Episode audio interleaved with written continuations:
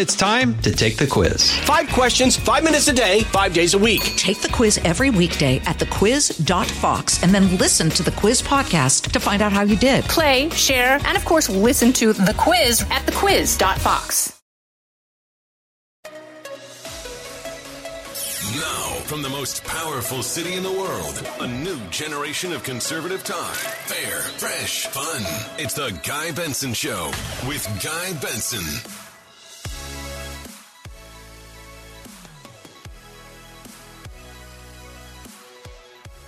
It's Thursday, March 31st, 2022, final day of the month here on The Guy Benson Show. I'm Guy Benson, your host, political editor at townhall.com, Fox News contributor. I was on earlier with Bill Hemmer and Dana Perino on America's Newsroom. That was fun. Also, host of this fine program every weekday, 3 to 6 p.m. Eastern Time. The Guy Benson Show, coast to coast and on demand for free on our podcast, GuyBensonShow.com. That's the one spot for all of your program related needs. GuyBensonShow.com. We are live in Miami, Florida. Be here today and tomorrow. I'm in town for an event. It is gorgeous here, and it's fun to be still in the free state of Florida for the third consecutive show here today. Here's the lineup on the program. Later this hour, Dr. Nicole Saphier will be here. I'm going to want to ask her about booster shots. I saw the president got his fourth COVID vaccine shot, his second booster. He, of course, is of an advanced age. What does she recommend on that whole front? We will ask her. It feels like a must ask question and relevant this week. We will also catch up in the next hour with our colleague Trey Yingst, foreign correspondent at Fox News. He has been in the thick of it in Ukraine. He was in Kiev. He's seen a lot. He was just at the funeral for one of our colleagues here at Fox who was killed in that terrible attack from which Benjamin Hall is still recovering. Trey is in New York, and he will be in our studio there to talk about everything that he has seen in recent weeks. We will also, in our middle hour, talk to a former clerk to Supreme Court Justice Clarence Thomas, who is under fire. People are upset with him, as they have been his entire career. They're trying to take him out because of things that his wife said and did. Is that fair? Does that comport with any of the ethics rules that are applied to Supreme Court justices, no matter how objectionable the words of a spouse or actions may be? And in this case, I would say they are very objectionable, but that's not a reason to impeach a Supreme Court justice, at least in my book. But some House Democrats are insisting the opposite. Some major media figures are calling for him to be removed from the court. What does former Thomas clerk Carrie Severino have to say? She will respond here a bit later. And in our final hour, Bill Melugin is at the southern border. He's in Eagle Pass, Texas. And we will ask him what he's seeing. The border crisis is ongoing. It is unremitting, it is unmitigated, and it's about to get much, much worse. Even Team Biden is admitting it. We will get local flavor and color and color rather from him. Plus, what is he hearing from U.S. officials and Border Patrol agents on the ground? We have some audio to play for him as well that is relevant and related. So much to get to here on today's edition of the Guy Benson Show.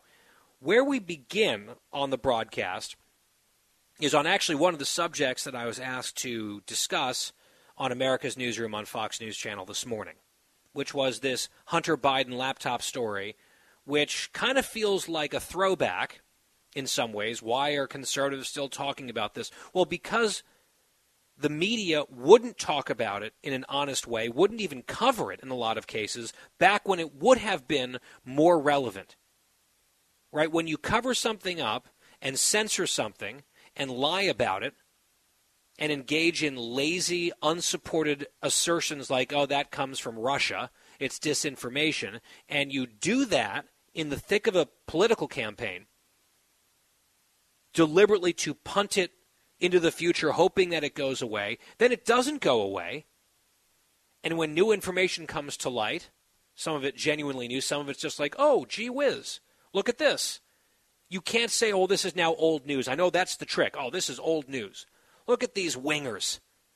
look at these wingers who are obsessed with conspiracy theories. They can't stop talking about Hillary, and they can't stop talking about Hunter. Look, I have no idea whether this story is going to result in taking down Hunter Biden in some sort of legal way. We do know that there's a federal investigation into his various activities. And this week, the report is from multiple news organizations that the investigation has ramped up and expanded. So, as I postulated yesterday, I think some of these journalists, not including the one I'm about to quote, but some of these other journalists, basically would love for this entire saga to be completely over and buried, which is what they tried to do to it back in 2020 when there was an election for their side to win. Their side being the Democrats, because they're all Democrats. But now that there is a very serious, and there was at the time too, we didn't know it. It didn't leak. I think that's to the DOJ's credit, to Bill Barr's credit. It didn't leak but there was a federal investigation active back then. It is really potentially coming to a head now and getting even more serious. And I think some of these sources are whispering to their buddies in the press saying, well, this isn't going well. You're going to look totally like idiots if these indictments all come down. You might as well start doing some reporting on this so it doesn't induce massive national whiplash. And so, one reporter who I think is generally a, straight shooter, she was a colleague here at Fox for many years. She's now at CBS, Catherine Herridge. Here's what she writes at CBS New details emerge about federal investigation into Hunter Biden. Quote The federal investigation into Hunter Biden's business practices is broader than previously known. With multiple sources telling CBS News, the probe is exploring whether the younger Biden and his associates violated tax, money laundering, and foreign lobbying laws. Business records reviews by, uh, reviewed rather by CBS News and documents released by Republicans in Congress indicate Hunter Biden and his firm were involved in multiple financial transactions with a Chinese energy company. Republicans allege the company is an arm of the Chinese government, which is, you know, to varying degrees true of most major Chinese companies. In 2017, a year after Joe Biden left the vice presidency, an official with the Chinese energy company signed a $1 million retainer for Hunter Biden's services as a lawyer. And the dollar amounts grew and grew, and the Washington Post, as we told you yesterday, said it's close to $5 million all in. And as I said on TV this morning, they don't even get half a clap from me for getting to a story a year and a half late because if they don't, they're going to be even more embarrassed potentially in the weeks or months to come. That's what's actually happening as I see it right now. And it is a scandal going to the heart of the collusion among big tech, big media, big Democrats, big intelligence. They all got together to decide to will this story out of existence back when it might do damage to the Biden campaign. And I, frankly, I'll level with you. Let's just, you know, be realistic here. I don't know, and no one really knows, whether this is the type of thing that really could alter the course of the Biden presidency. I don't know that if all of this had come out, if that would have changed the outcome of the election in 2020. I know there's this poll that suggests maybe it would have, and people have buyer's remorse, but I think people have buyer's remorse on Joe Biden for a lot of reasons, okay? So I'm not sure how much stake to put in retrospective polls like that.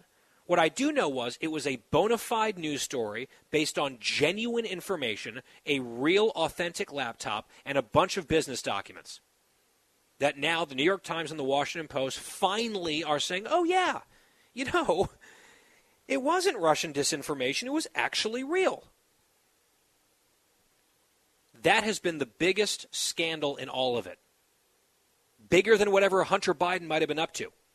You might disagree with that, but I think I make a strong case here.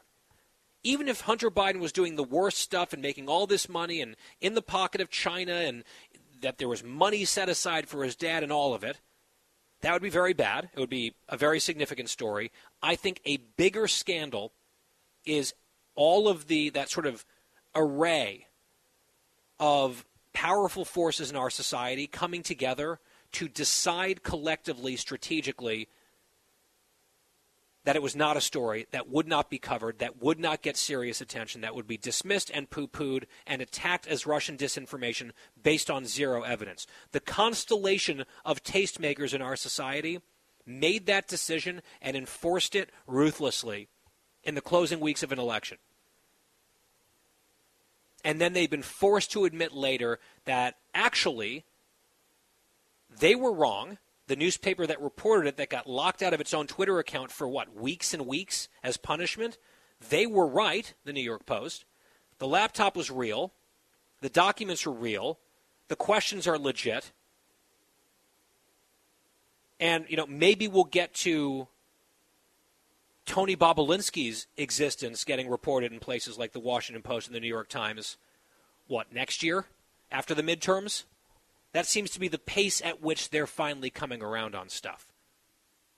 And I bring up Tony Bobulinski as Katie Pavlich did yesterday because I will remind you he was out there on the record as a close business associate, confirming all of this stuff. In some ways, implicating not Hunter Biden, but also Joe Biden, both of them. He was doing so before the election, October of 2020. And the only people who would listen were like Tucker Carlson, who got that big interview.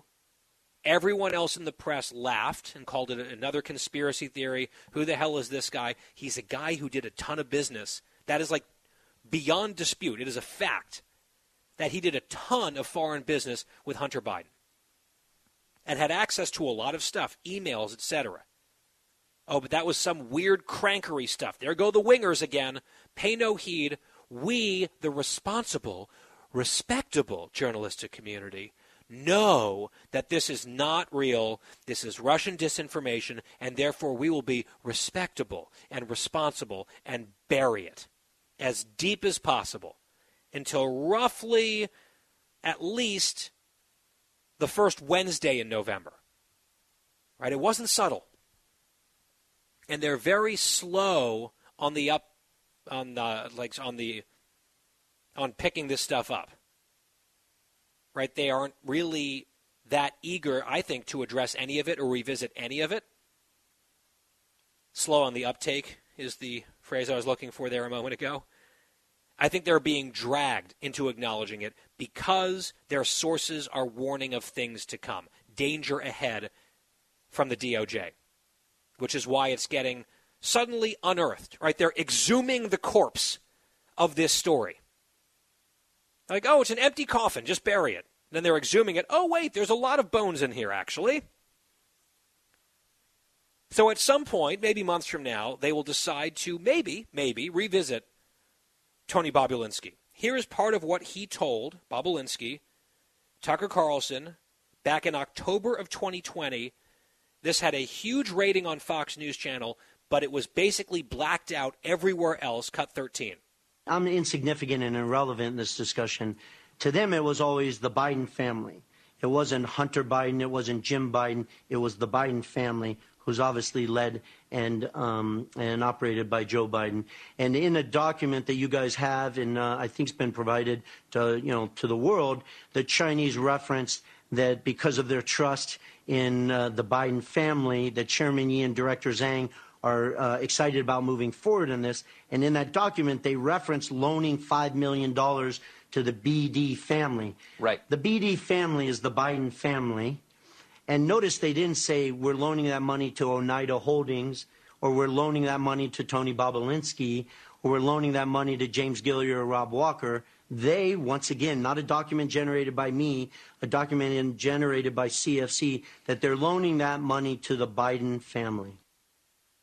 Then, in congressional testimony, Bobulinski swore under oath some assertions and averals about documents and emails that he personally was like looped in on, including the famous formulation, the big guy.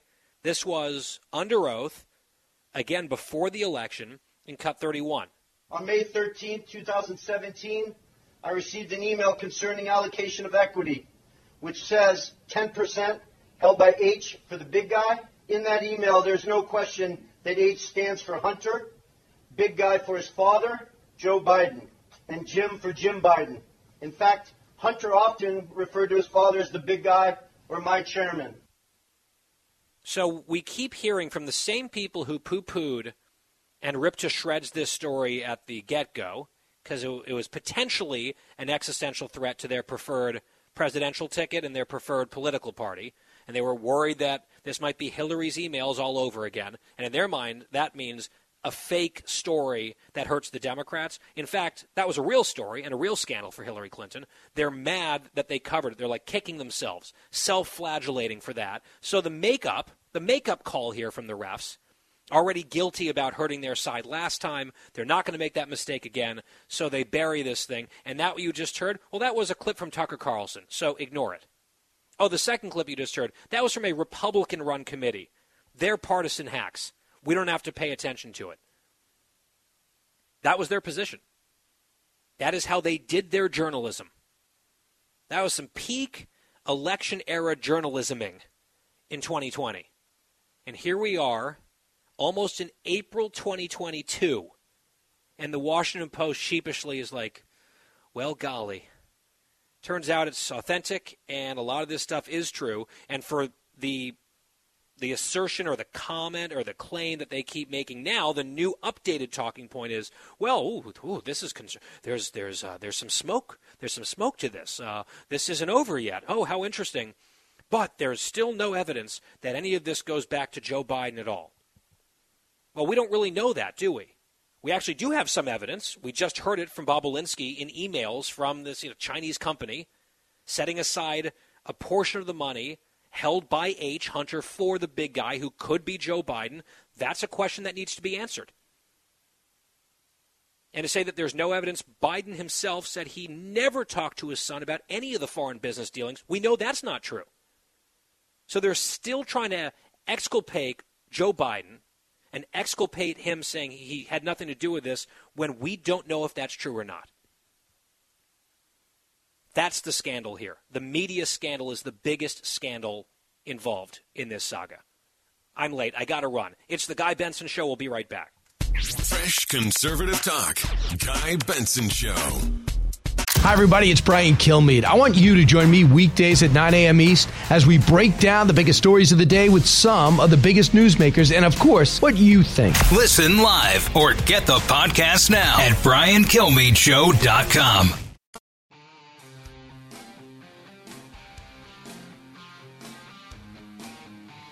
I'm Guy Benson. Here's an oh by the way story. We got caught up in the Hunter Biden stuff and the media scandal and went a little over time there, so I don't have much time in this segment. But headline AP Key inflation gauge sets 40 year high as gas and food soar. An inflation metric that is closely monitored by the Federal Reserve jumped 6.4% in February compared with a year ago with sharply higher prices for food, gasoline, and other necessities squeezing Americans' finances. It's the largest year over year rise since January of 1982, so another four decade high on inflation. Oh, by the way, we will step aside. When we come back, Dr. Nicole Saphier will be here on booster shots and more. That's next on The Guy Benson Show. Out of the gates and ready to go. Hey, it's Hutton Withrow. Hot Mic is here on the Outkick Network. We've got your afternoon covered with the latest sports discussion, and it's available wherever you find your audio. Daily analysis and news. He is hot. I am Mike. Actually, my name is Chad. His name is Jonathan, but you get the picture. We're going to bring it every single day. Whatever you want to call us, we'll respond to. We just want you to respond to what we're dishing out every day. And while you're here, we hope you subscribe to the podcast, like, subscribe, and share. Talking about the issues you care about. Guy Benson. We're back here on The Guy Benson Show. It's a beautiful day here in Miami, Florida. Thank you very much for tuning in wherever you are listening. GuyBensonShow.com is our website. Podcast free every day. Dr. Nicole Saphier is now our guest. Board certified medical doctor, senior Fox News medical contributor, and best selling author of Panic Attack Playing Politics with Science in the fight against COVID 19. Doctor, welcome back to the show. Thank you for having me, Guy, even though I'm a little envious, you being in sunny Florida and me up in Jersey. Well, you're welcome to come down. Come for the weekend. we can hang out. Uh, just yeah, get your husband, get on the plane. We'll see you here.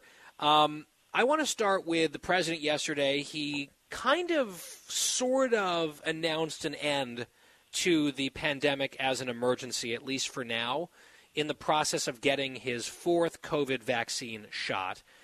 I feel like maybe that's the closest we'll get from an administration like this one to saying that the pandemic as this ongoing emergency is behind us. What do you think of that, A? And B, it seems to me that based on the data, he's the type of guy that would be best served by another booster shot. What is your recommendation in terms of who should be prioritizing that and who maybe should wait for more data or hold off? Great questions. Uh, first of all, I think it was really imperative for the president to come out and kind of temper some of the fear and anxiety that you know has has really just been you know habitual of coming from the White House and the CDC for the last year, and saying, listen, we are finally into this next phase of the pandemic. You know, something that we've been talking about for a while. This virus is becoming endemic. That zero COVID, that was that's not going to happen. It's still it's never going to happen.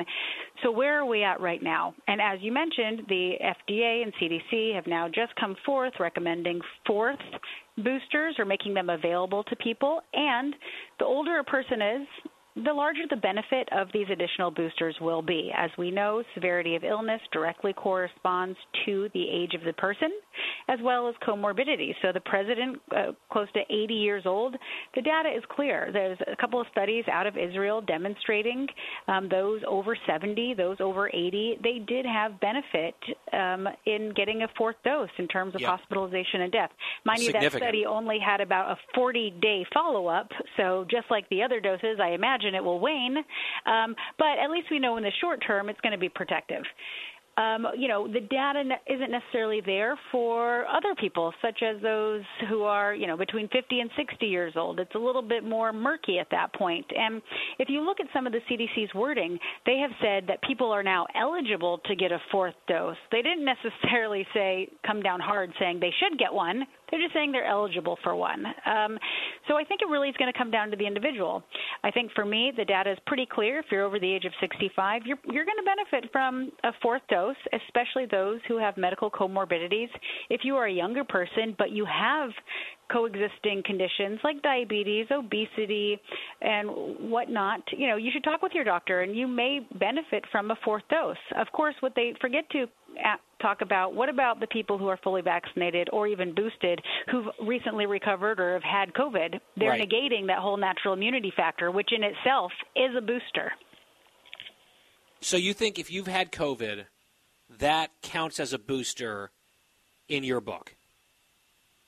In my opinion, not only does it count as a booster, I have a feeling that it probably produces a more um, robust response that will have more protection for future like a super variants. booster a super booster Absolutely, from nature. because you have to remember these boosters are they were formulated on the original variants of this virus. If you have had COVID during Delta, Omicron, or even the this newest subvariant, you now have immunity towards a more evolved virus. So you probably have more immunity for what's currently circulating. We have seen some disturbing stuff out of China again. They're doing some really major lockdowns. They've got this subvariant spreading like wildfire over there. And one of the factors that I was maybe not shocked to see, but still, given the emphasis that so many people have put, including you just did this minutes ago, on the importance of getting particularly older people vaccinated, the number, just the massive number of senior citizens in China, Hong Kong, that, that whole area who are not fully vaccinated – uh, or, or vaccinated at all. That is an astounding number to me.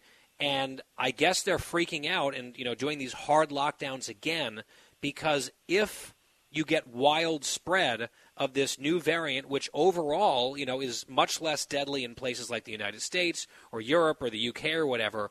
If you've got a population with tens of millions of unvaccinated older people, that could be a real catastrophe for them. Yes, I mean I'm just amazed how far behind they are, and they of course have worse vaccines as well.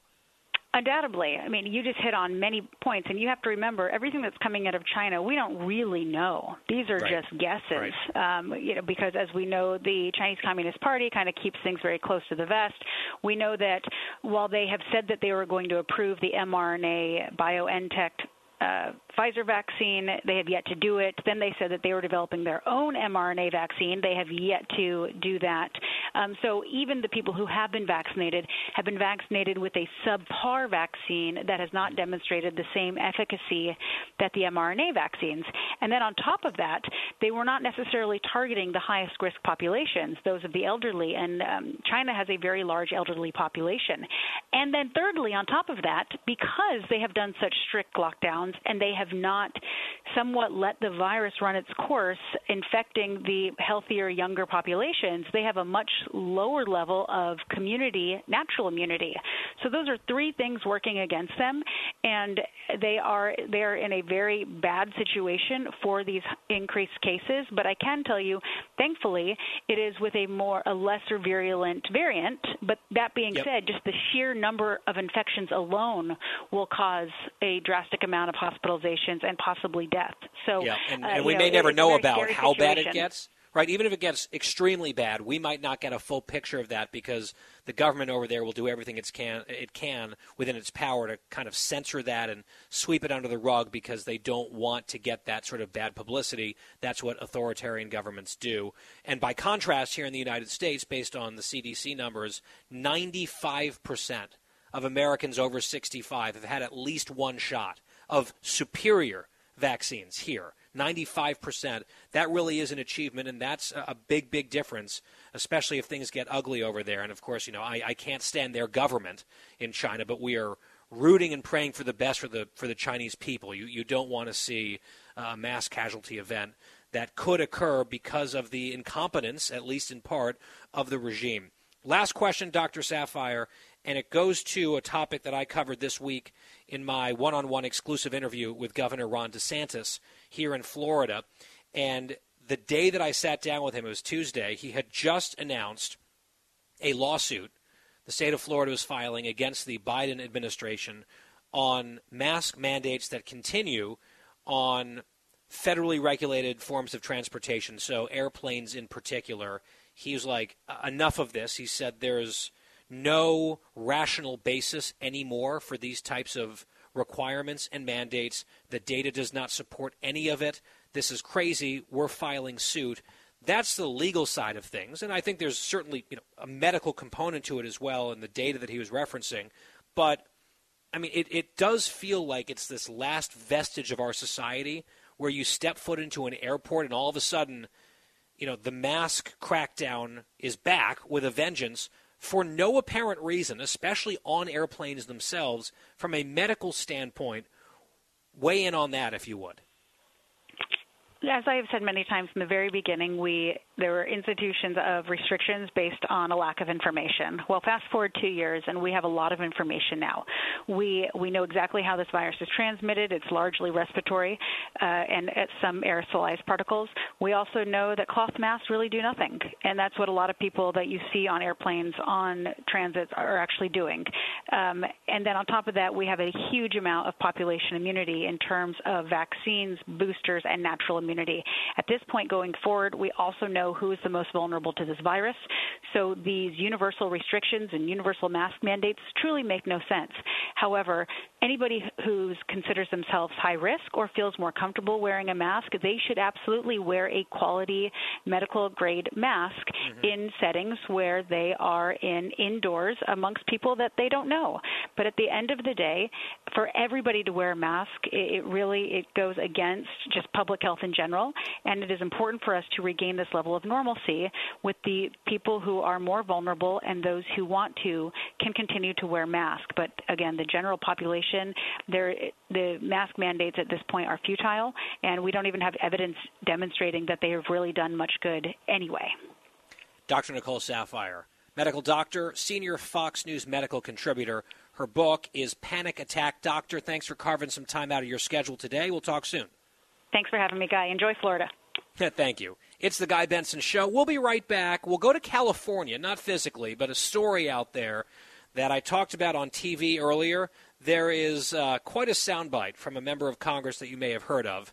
We'll get to that when we return. The Guy Benson Show. More next.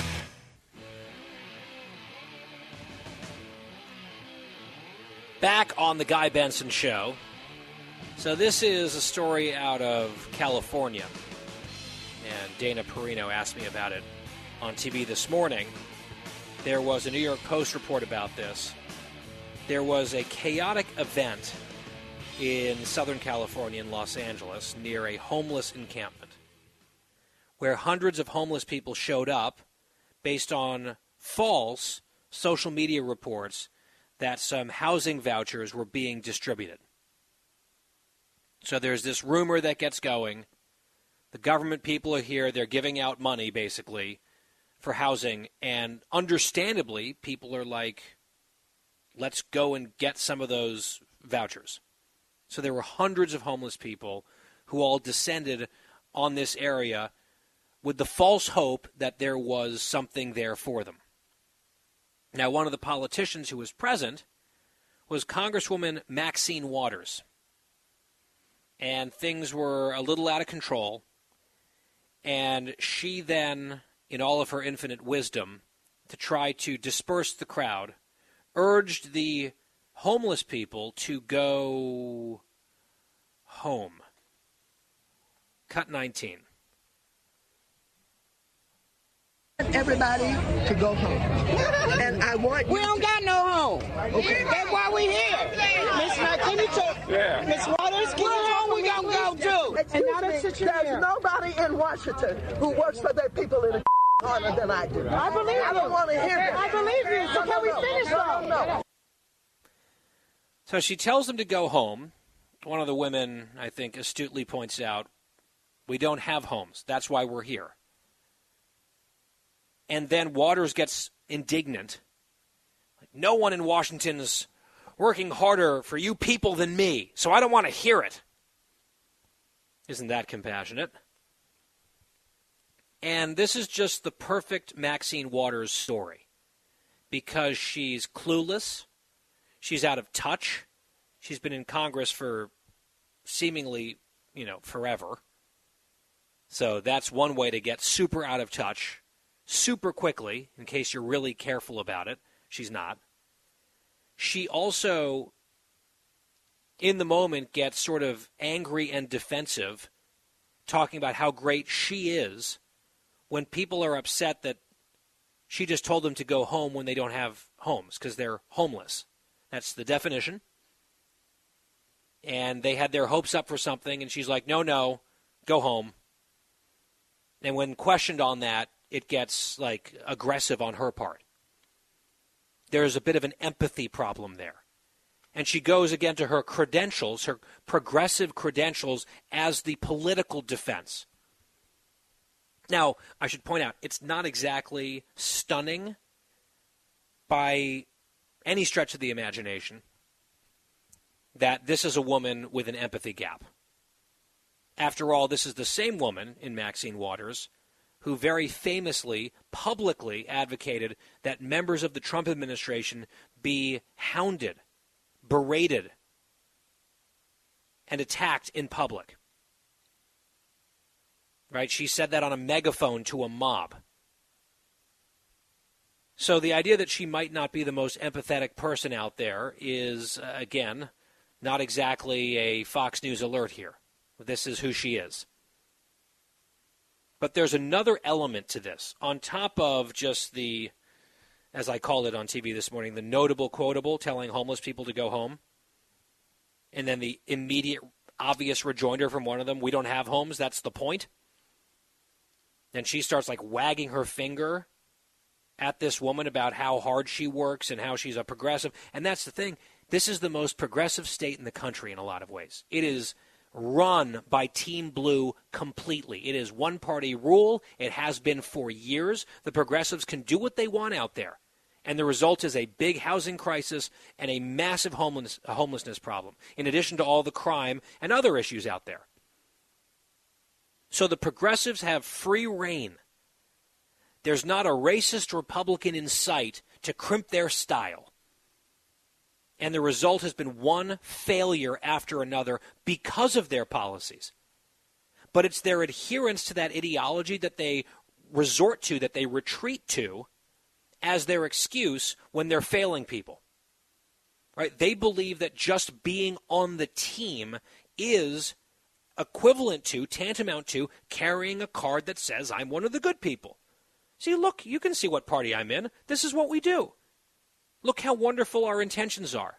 The fact that you're here looking for help from me and I can't give you the help that you're expecting and you have nowhere to live, that's not, you know, my problem really. Why don't you back off and go home? Can't you see I'm a progressive? But there's one more layer to this that I interrupted myself before I got to, and this makes it, again, sort of peak Maxine Waters.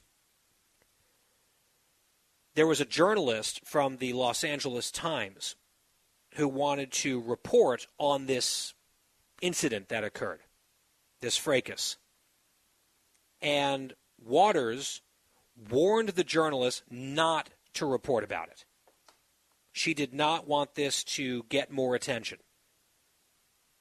And so, when this reporter contacted Waters about the event, this according to FoxNews.com, the Congresswoman reportedly tried to dissuade the paper from running the story. Quote, this is her telling the reporter, You'll hurt yourself and the community trying to put this together without background.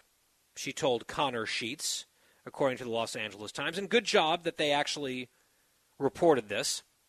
Quote, I don't want you to start trying to write it. You won't understand it. See, it's just it's just way too complicated for mere journalists to understand. Maxine Waters, she understands the the texture of this and the complex tapestry of this incident that the Los Angeles Times couldn't possibly report. But I think when she says to this reporter, you'll hurt yourself and the community. So this is, again, they, they claim harm all the time. Political points or inconvenient facts are harmful to the community. You're going to harm the community by reporting on facts, not the actual harm being done to the community by bad policies. No, the report is the problem. And you'll hurt yourself, meaning it's kind of like a threat. This won't go well for you as a reporter. So don't go there. Well, he blew the whistle. Good for him. Now we're talking about it, and it's another chapter in the Maxine Waters story put to bed. You're doing great. From the most powerful city in the world, unconventional talk from a fresh, unconventional conservative. Guy Benson Show.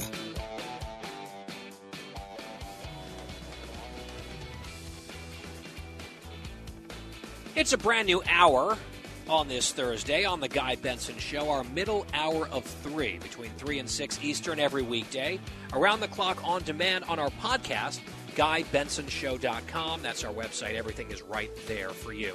GuyBensonShow.com. Still to come on the show today, a former clerk to Justice Clarence Thomas will be here reacting to calls from some that he be impeached from the Supreme Court. It's not a serious effort, but it's picking up steam.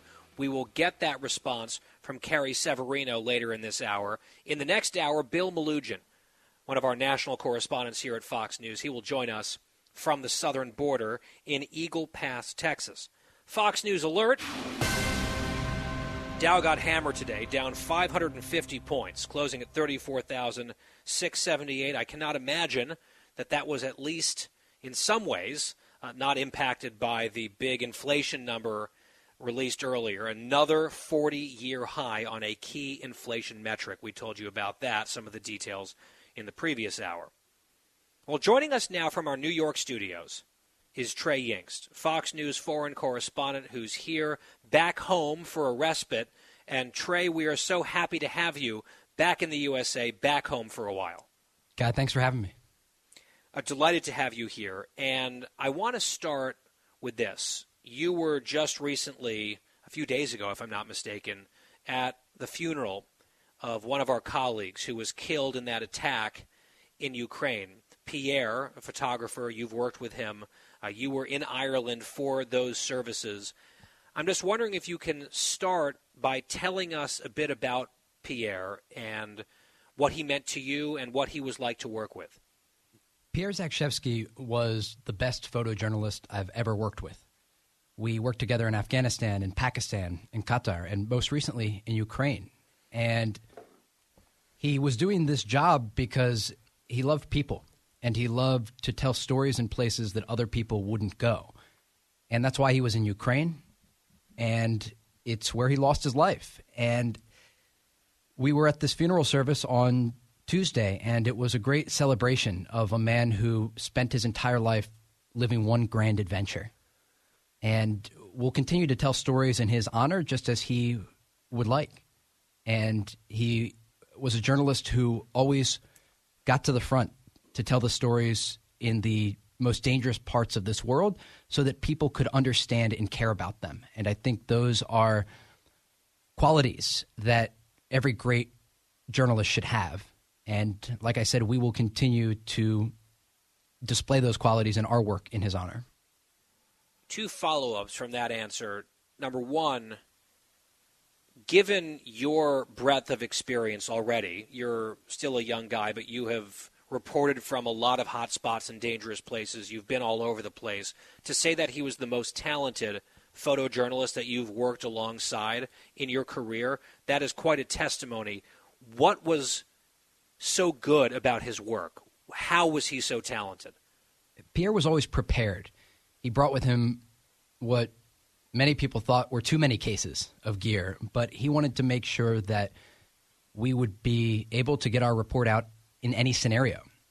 When we arrived in Ukraine before the war, Pierre and I went to the south in Kherson, and we went to the east to the Donetsk region. And there was one moment that I think is a great example of the type of work that Pierre did.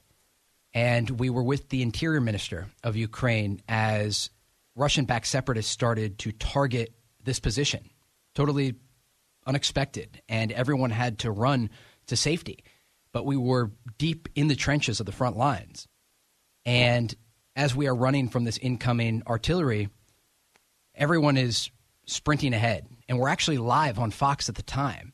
And so this is all on camera. You can look this up and, and watch his work as it happened in real time. And you see me in the distance trying to get out of the way of this artillery. Everyone's quite fearful. Many people are laying on the ground. They're concerned they're going to be killed by this incoming fire. And Pierre is walking steady, focused, clean. It's the exact shot you would expect in a studio, and Pierre was providing it in the middle of an active war zone. And I think that is a great example of the type of work that Pierre did. And it's the type of work that we will greatly miss here at Fox with his loss. You also mentioned that at the funeral and the celebration of his life, a lot of it was swapping stories about him as a person. And I never knew Pierre at all. Uh, he was behind the scenes. He was, of course, integral to your work and, and the team of people who were out in the field, especially in war zones and around the world. But my understanding is, based on having a few conversations with the people who've known him and worked with him, he was just an incredibly nice, optimistic person as well. You said that you were trading stories back and forth. Is there a story in your mind, maybe professional, maybe personal, that stands out to you that encapsulates who he was as a person? Yeah, it's another story and experience that Pierre and I shared together. We were in Kabul after the Taliban took over in Afghanistan last year, and we went to an amusement park together to talk to Afghan civilians who were now living under Taliban control. And while we were there, we interviewed a mother with her two kids, and the father had been killed in the blast at HKIA at Kabul's airport. And as we were conducting this interview, the mom told us that her daughter's birthday was next week, but they couldn't afford a cake for her. And she started to cry. And so before we left the amusement park, Pierre stopped by the snack stand and he said, I'll take one of everything. And he went and he found this little girl and he gave her all of the snacks.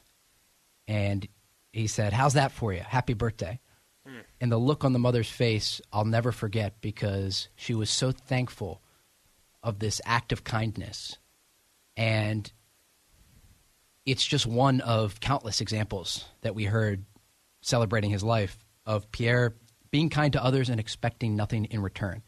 And I think that allowed us access when we were working together that other people couldn't get. He could make even the most dangerous men smile, he could make them laugh. There was another time in Afghanistan where we came across the infamous Haqqani network. And this gunman was staying in the presidential palace that they had taken over in Kabul.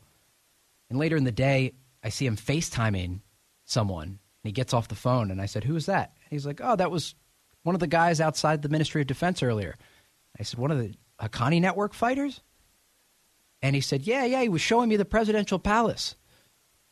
And wow. it just gives you a sense of this guy could make anyone feel comfortable. And that's exactly what you need on your team when you're in the field. Wow.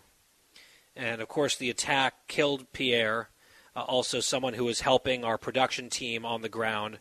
A very young woman, I believe 24, named Sasha. She was also killed. And our colleague Benjamin Hall, who's been on this program, uh, he was very badly wounded. We know he's recovering. He's in Texas right now, and uh, he'll he'll survive. But he was very banged up. And I'll just be honest with you, Trey. When that news broke, that something had happened, and he was in trouble. You know, he's roughly my age. I think he's a few years older than I am. He works at this network. We obviously do very different things for the network. It's a totally different line of work in some ways, but it's hard not, at least for me, to just briefly think about, wow, like that is someone who I can relate to, someone that I kind of know a little bit, who's roughly my age, same stage of life and career. He works here at Fox. Like, it, it was just sobering for me thinking that way. I can only imagine the thoughts that went through your mind because this could have been you, right? This easily could have been you. Yeah.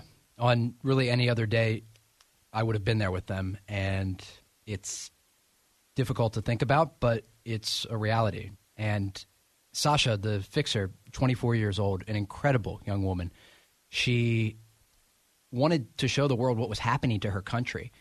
And she lost her life doing that.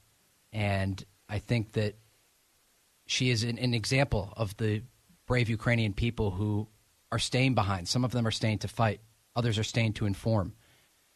And this crew, Pierre, Sasha, and Benjamin, a group of remarkable journalists. Benjamin is one of the best journalists I know, and he's one of the strongest people that I know.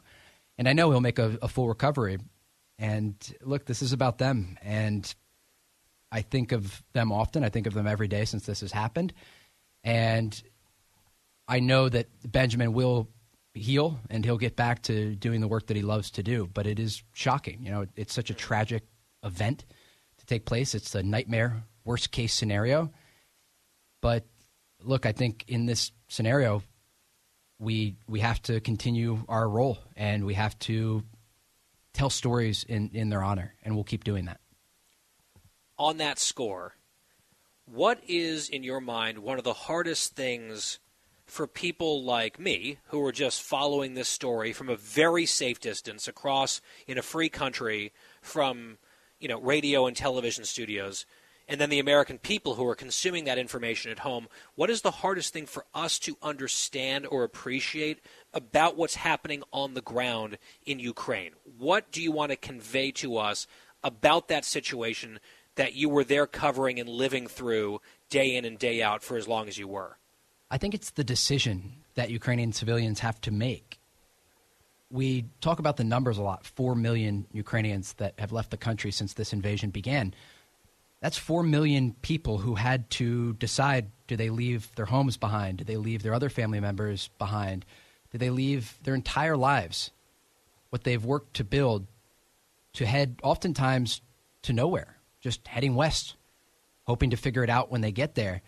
And that's an incredibly difficult decision to make. And I think we cover this story and we look at the numbers of how many have left, but it is just staggering to think about how many families have been torn apart, how many futures have been shattered, and the trauma that these people experience, even those who were not directly injured by Russian strikes or shelling, they will live with this for the rest of their lives. They will think about their home each and every day. And for many, it will be difficult to proceed and live what looks like a normal life because they have just experienced hell on earth. And now they have to decide what to do next. And that's a very difficult thing. With profoundly imperfect knowledge, to put it mildly, about what comes next, right? You've got some of the smartest people in the world making predictions, suggesting what their analysis might point to in terms of how this war might resolve or not, how long it might take, how much longer this could all drag on. You have to make those calls with your life and your livelihood and your family on the line with absolutely no idea what the next few steps look like and whether this could get wrapped up relatively quickly you could return or not you know this could could drag as a quagmire for months and months and months or even longer that's got to be part of just the unsettled feeling that so many people are experiencing right now over there and it's it's kind of hard for those of us living relatively comfortable lives so far away to really internalize that. Uh, but you've seen it and you've told those stories and you've brought that to our air Fox News, Fox Business, Fox Radio, and we do appreciate it. Last question, Trey Yingst. You're taking a breather right now. You're in New York. Often you're on the phone somewhere with us around the globe, but here you are sitting in the chair where I typically sit when I'm in New York. Uh, how long is this time for you to be home? And do you have any idea of what's next on the agenda? Look, we're still figuring it out. Um, there's a lot of logistics behind the scenes that go into getting into Ukraine, getting out of Ukraine. Um, I'm not done covering this story by any means. This is one of the focus points of the world right now. And while there's a lot of news happening around the globe, it's an incredibly important story to cover. So I'm certainly not finished.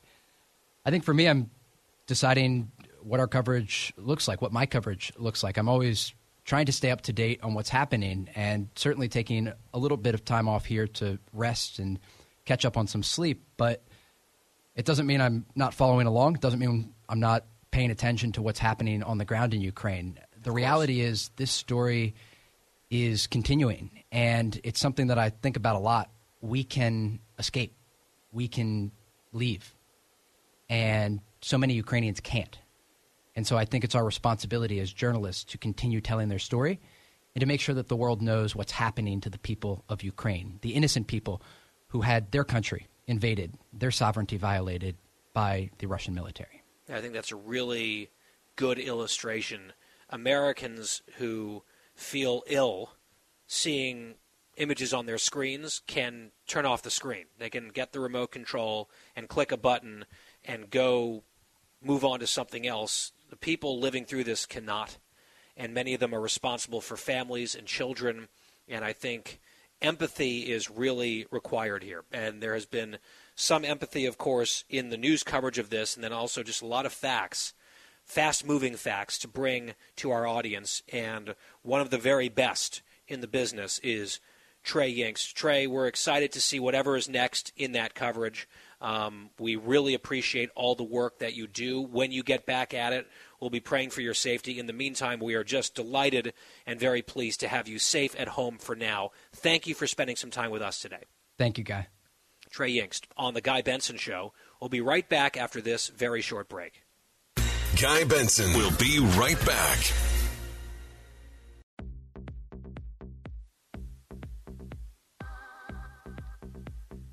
I'm Guy Benson we told you yesterday about a U.S. official telling Fox News that the United States has information that the higher ups in the Kremlin have been shielding Vladimir Putin from the truth about how badly things have gone in Ukraine, how badly things are going for the Russian economy.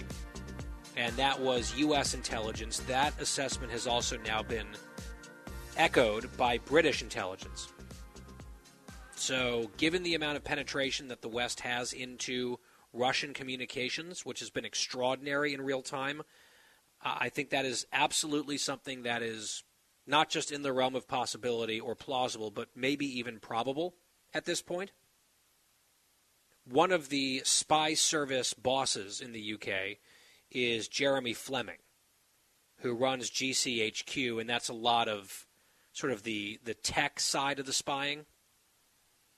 And he gave a speech in Canberra, Australia, which is the capital city down under, and assessed a few different things on what he's seeing and what GCHQ has gleaned, starting with cut three about Putin's failures.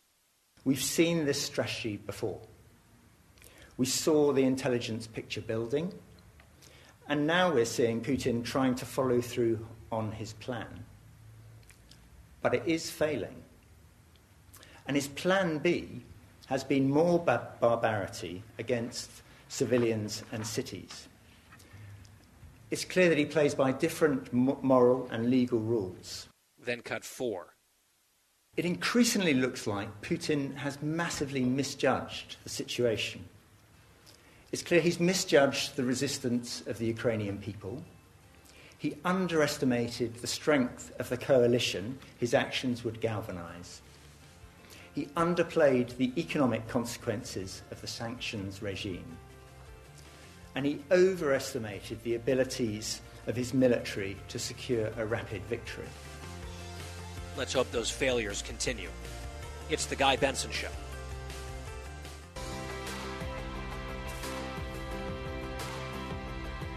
You're listening to a new generation of talk, Guy Benson.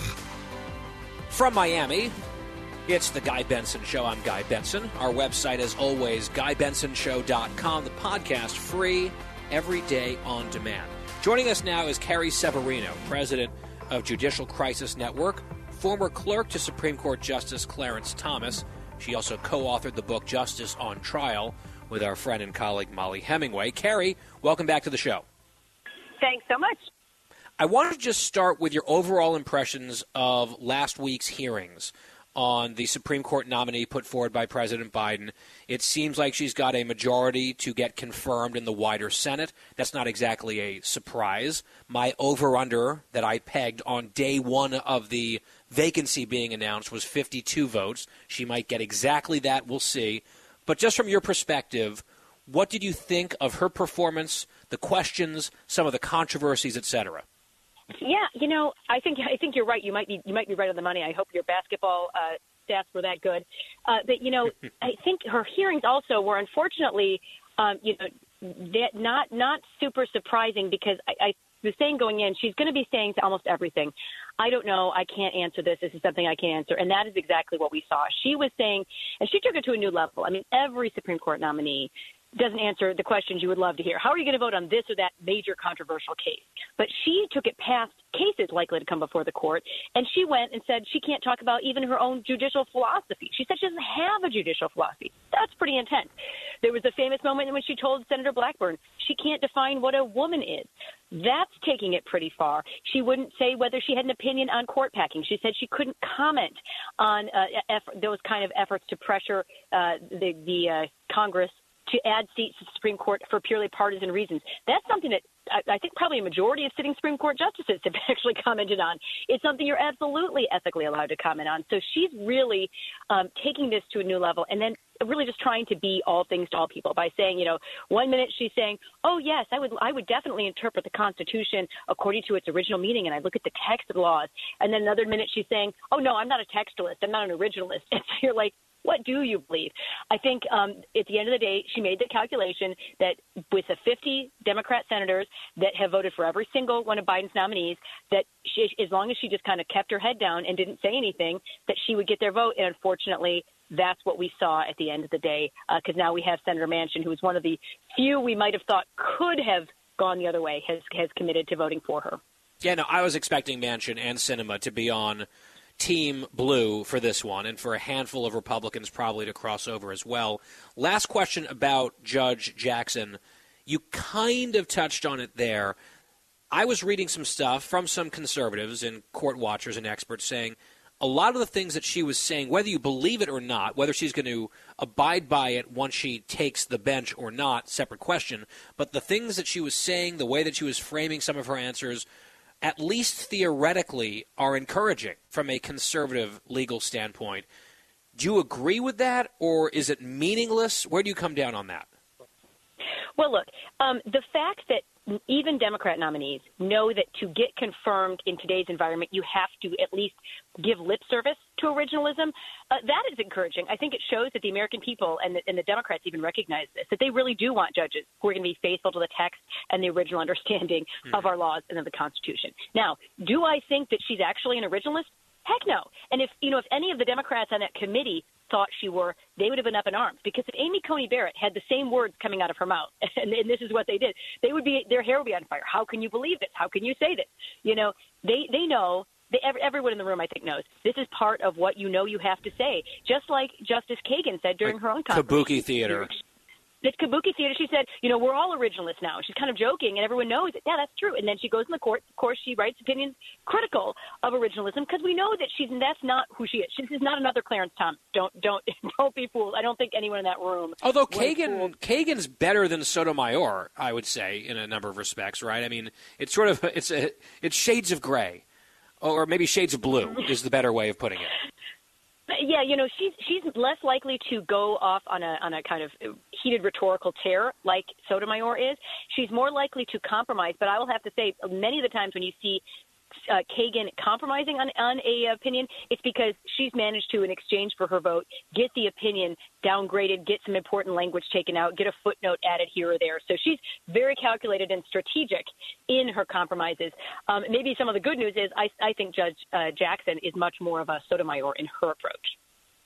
Meanwhile, we mentioned at the top in your intro that you clerked for Justice Clarence Thomas. You have some people now in Congress calling for him to be impeached.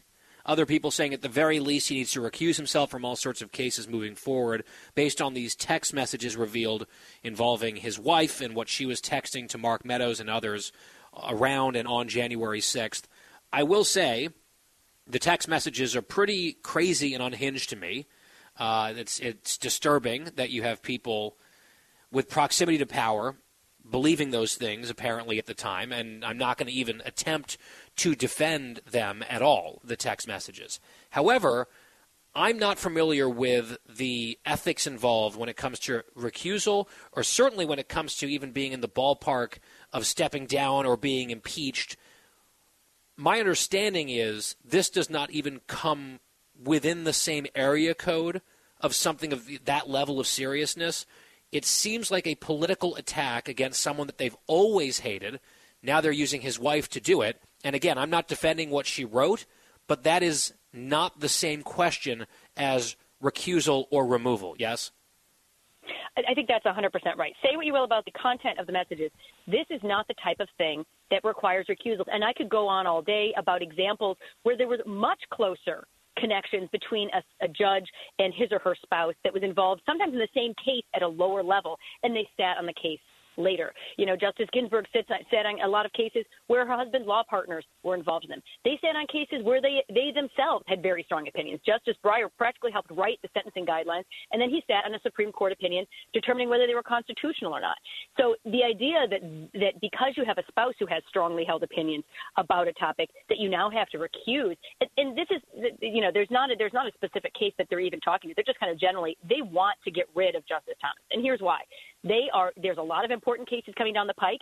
They are worried they're going to lose some of them, whether it's the Dobbs case on abortion, whether it's the Second Amendment case the Supreme Court just heard. They want to delegitimize the court and delegitimize Justice Thomas's vote when they do lose those cases. And then as important cases come up, they're hoping to get him off of those cases. But this is nothing new. It's it is focused on Justice Thomas because he's the leader, and I think because there's sort of this this subtext of racism going on here, where it's the outrage that a, a black man would have, as he would put it, the audacity to think for himself and come to a different conclusion. But it's also something they've tried against, you know, every conservative member of the court in one case or another as well. They just have a double standard where they just anything they can do to get a conservative off the court. It's like the reverse of court packing. If we can't add, you know, liberal justices for political reasons, maybe we'll find some political reason to subtract a conservative justice from a case or two.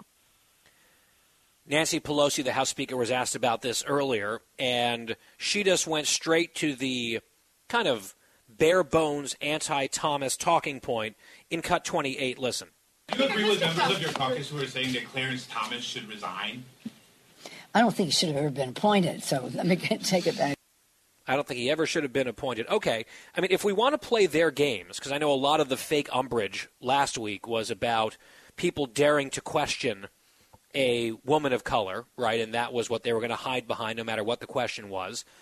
If I'm using their terminology correctly, would this not be a racially problematic erasure of a black man from a white woman? That's what I think we just heard, Carrie, based on their rules and their standards. Uh, Yep, yep. Now, if only their standards actually applied to both parties, because we No, know, never. you know, we know that it's not really about that. Because obviously, President Biden filibustered Janice Rogers Brown, who could have been the first black woman on the Supreme Court, filibustered Miguel Estrada, who could have been the first Hispanic on the Supreme Court. You know, it, it, at the end of the day, it's not about making the court look like America, as they like to say. It's it's making the court vote like we want, and that's that's Yes. the only bottom line they're going for. Yeah, no, and that's, I mean, the obvious way to puncture the talking point is to ask, like with Truth Serum, which would you rather have?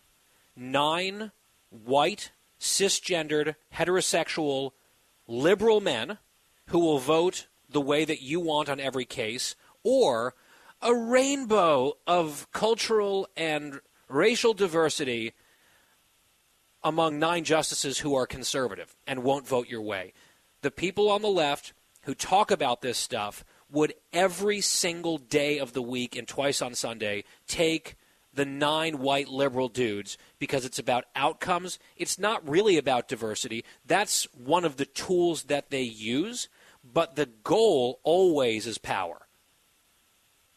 Absolutely. They they they are using that as a as a shield, but it's really all about how can we get more people to uh, adopt our agenda on the court. That's why you know they weren't happy with just any black woman because we know that the, the, the groups pushing for uh, Judge Jackson wanted only the most extreme black woman that the president was looking at for this position. So they're they're not they're not wanting some potentially moderate black woman and obviously not a conservative uh, on on the bench. They want the most liberal Right. nominee they can possibly get. And even with 50 senators, they know that they're going to hold the line and uh, they can they don't have to moderate. Even though they have the barest majority possible, they just swung for the fences and that looks like what they're going to get.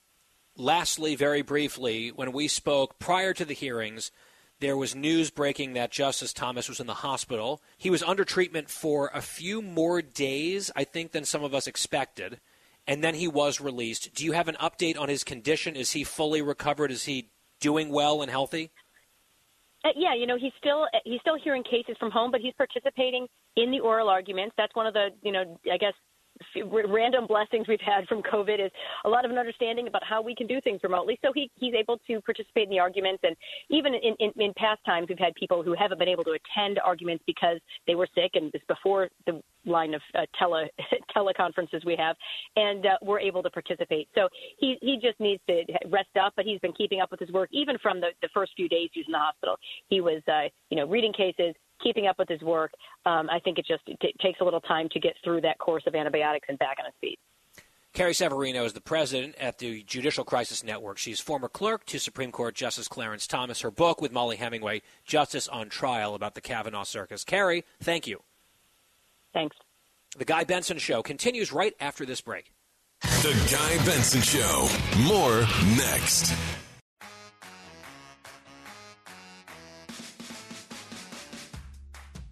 Back here on the Guy Benson Show, I saw this clip late last night and I laughed out loud. I was in an Uber heading from the airport to a hotel and I literally laughed out loud in the back seat. And I watched it again. The Republican National Committee clipped it. It was from an event featuring, of course, our beloved Vice President Kamala Harris, and she was talking about U.S. policy in Jamaica. And she was there as the spokesperson for the Biden administration. And as usual, she seemed a little bit lost and underprepared and just kicking up this whole storm, like this little blizzard of words. And the words were confusing. And when you step back and just listen to her try to create these sentences and just like the syntax and the emphasis, the whole thing is just is just a mess. And I'm struck how? How is she this bad at this? How? She's been in politics for years. I don't remember her being quite this bad on the campaign trail. I don't. Is she getting worse? Is it like in her head? I don't know. But we've been counting down some of her greatest hits on this show now for weeks. We just recently had the pleasure of hearing her thoughts and her rhapsodizing on the significance of the passage of time, a phrase that she used four times in about 30 seconds, with a knowing smirk and nod as if something very profound was being communicated, when indeed nothing profound was being communicated. Indeed, nothing at all was being communicated in that little sermon that we got from her there on the significance of the passage of time. I still think my all time favorite was the Craig Melvin NBC interview where he was asking about changing policy or pivoting on COVID policy. And she seemed deer in the headlights, stunned by the question, and said, It is time to do what we have been doing, and that time is every day. So I'm not entirely sure, this will be up to you, how the most recent entry stacks up against some of those other ones. But this one is just a joy. It is a joy to watch, it's a joy to listen to. Even the actual text, like the, the transcript of this passage, reads poorly. And then it somehow looks even worse when you watch it and sounds worse when you listen to it. Again, she's trying to communicate some things here. I think I can piece together generally what she's trying to say, but she's just infusing her delivery with a bunch of formal sounding build-ups that just ultimately sound like gibberish as opposed to something that's smart or coherent. Without further ado, here's our vice president on Jamaica, cut 25. We also recognize, just as it has been in the United States for Jamaica, one of the issues that has been presented as an issue that is economic in the way of its impact has been the pandemic. So, to that end, we are announcing today also that we will assist Jamaica in COVID recovery um, by assisting in terms of the recovery efforts in Jamaica that have been essential to, I believe, what is necessary to uh-huh. strengthen not only uh, the, the, the issue of public health, but also the economy. uh huh. Okay. So, one of the issues that has been presented as an issue that is economic in the way of impact has been pandemic. Got it. So, to that end, right, there's a smart little phrase there. We're announcing that we will assist Jamaica in COVID recovery by assisting in terms of the recovery efforts. We're going to assist Jamaica, you guys, in COVID recovery. How? Oh, by assisting in terms of the recovery. Well, QED, that's good stuff.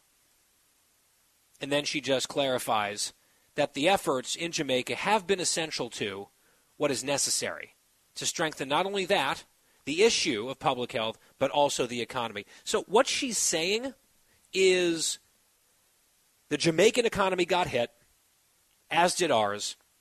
We're here to help on public health and on their economy. That's all she's saying. But it's just endless filler words from her. One of my friends has made this observation. Some people use filler words in public speaking to bridge the gap to their next thought. Ultimately, she's like 80% filler words and very few thoughts. There is no point exactly. And she tries to make it so formal sounding that it is super phony sounding. And so let's add that one to the montage. Let her rip, cut 26. We will assist Jamaica in COVID recovery um, by assisting in terms of the recovery efforts in Jamaica that have been essential to, I believe, what is necessary to strengthen the significance of the passage of time. It is time for us to do what we have been doing. There is great significance to the passage of time, and that time is every day. Oh, it's good. That montage is going to become 10 minutes long within a month, isn't it? The Guy Benson Show continues. Final hour coming up from Florida. Stay with us.